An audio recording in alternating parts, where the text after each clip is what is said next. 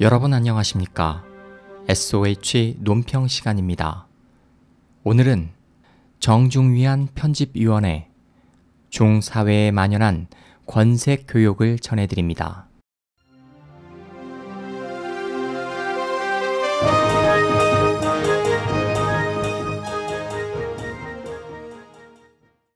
중국에서는 기업이 이익을 위해 권력자에게 뇌물로 성접대를 하고 불법 사건 등에 대한 각종 편의를 봐달라는 이른바 권세교역, 권력과 성접대의 교환이 횡행하고 있다.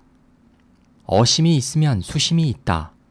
이권을 탐내는 기업가는 그 사실을 잘 알아 돈을 바라는 관료에게는 금품을, 색을 좋아하는 공무원에게는 그 기회를 주도 면밀하게 준비한다. 도덕관념의 부패가 만연함에 따라 성접대가 증가하고 그 대가로 다양한 편의가 제공된다. 그러나 그런 뇌물이 표면화된 적은 거의 없다. 금품이라는 물적 증거가 남는 뇌물수소와 달리 관계자가 말하지 않으면 표면화가 될 수 없기 때문이다. 필자가 중국의 한 대기업에 근무하던 무렵 직무상 사장과 동행했다.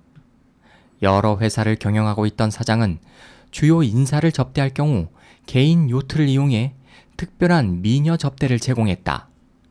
사장이 경영하던 제약회사가 종량 신약을 개발해 신약 승인 검토위원회가 중국 과학원에 권위 있는 전문가들을 승인 검토위원회로 불렀다.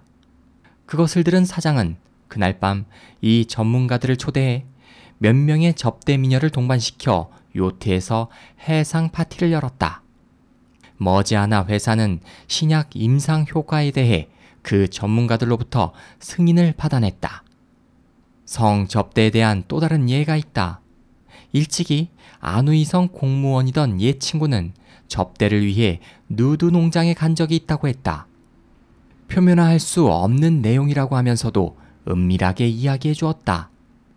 90년대 후반 친구는 안우이성 시정부 비서장이었다. 한 번은 한 사업가가 공산당과 시 정부 당국의 주요 인물들을 자신의 회사 시찰에 특별히 초대했다. 일정의 마지막에는 남성의 한정된 기획이 준비되어 있었다.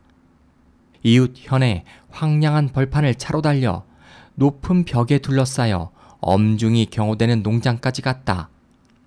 안에는 별장과 같은 저택이 서 있었는데 건물에 발을 디딘 그들이 본 것은 전라의 젊은 미녀들이었다. 동반자는 물론 웨이트리스나 청소 직원까지 실 한오락이 걸치지 않고 일하고 있었다. 그 후에 일어난 일은 상상하기 어렵지 않다. 그리고 아무도 이를 발설하지 않았다. 모두가 참여했기 때문이다. 그리고 이 기업은 시내에서 대형 사업을 거침없이 시작하게 되었다. 관련 공무원들도 잇따라 승진과 영전을 거듭해갔다. 이 사업가는 여러 성에서 회사를 경영하고 있었기 때문에 이런 방식으로 관련된 공무원들은 결코 그들만이 아니었다. 이러한 민관 유착은 쏟아져 나오고 있다. 수사당국의 조사도 이 일을 뒷받침하고 있고 중국 언론이 중국 공산당 장수성 상임위원 자오샤오린의 아들 자오진이 경영하는 베이징의 고급 클럽 사건을 보도했다. 그곳에서는 고급 간부에 대해서 클럽 서비스를 제공할 뿐만 아니라 매춘도 행해지고 있어 간부들의 음란한 행위에 자초지종이 녹음, 녹화되어 협박수단으로 사용되었다. 또 전 중앙은행 총재 다이 샹룽의 사위 처펑은 베이징에 있는 비밀클럽에서 여대생을 고용해 성장과 중앙정부의 장관, 은행 간부 등 고관을 대상으로 접대했다. 그 대가로 처펑은 그들로부터 은행에서 대출과 주식 거래에 대한 내부자 정보, 각종 안건에 대해 광범위한 편의를 받아 주식시장을 포함한 각종 시장에서 방대한 이익을 얻었다. 장점인 전 주석은 재임 중에 솔선수범해서 민관 유착을 실시했고 관가에서 횡행하던 부정은 민간에 퍼져 사회의 도덕관념을 저하시켰다. 실제로 중국 전역에서 윤리관에 혼란이 되었던 것도 장 정권 시대와 겹친다. 중국 공산당이 지난 수십 년에 걸쳐 실시해온 무신론이라고 하는 쇠뇌 공작에 의해 중국인의 윤리관은 뿌리부터 파괴되었다. 인과응보나 천벌이라는 말은 사어가 되어 텔레비전과 인터넷 등 여러 매체를 통해 뒤틀린 성 정보가 넘쳐나고 있다. 이러한 풍조는 이미 일부 상층부뿐만 아니라 중국 전체에 넓게 침투하고 있다.